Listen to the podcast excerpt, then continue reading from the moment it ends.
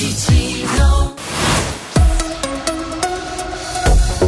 Bentrovati dalla redazione. In occasione delle imminenti festività in considerazione dell'importante circolazione di virus respiratori stagionali, le autorità cantonali invitano la popolazione a prestare attenzione, specie nei contatti con le persone vulnerabili. Si raccomanda quindi l'implementazione delle mascherine tra i pazienti e gli operatori sanitari, oltre ad attenersi ai comportamenti promossi negli ultimi tre anni di pandemia.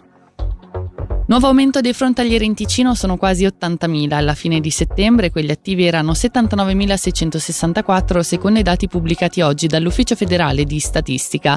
Rispetto al trimestre precedente si è registrato un incremento dello 0,6%, mentre su un anno la progressione è stata del 2,9%, una tendenza che si registra anche nel resto della Svizzera.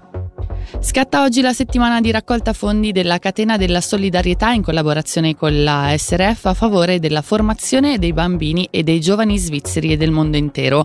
Questa si impegnerà a garantire l'accesso all'istruzione per i giovani in difficoltà. In Svizzera uno su dieci non ha una formazione a causa di problemi familiari, mancanza di risorse, status giuridico o problemi di salute.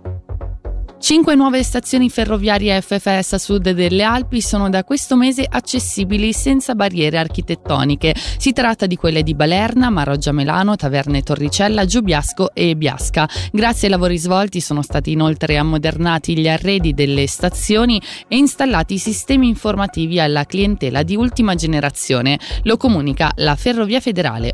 E ora le previsioni del tempo, oggi soleggiato e mite con temperature fino a 13 gradi.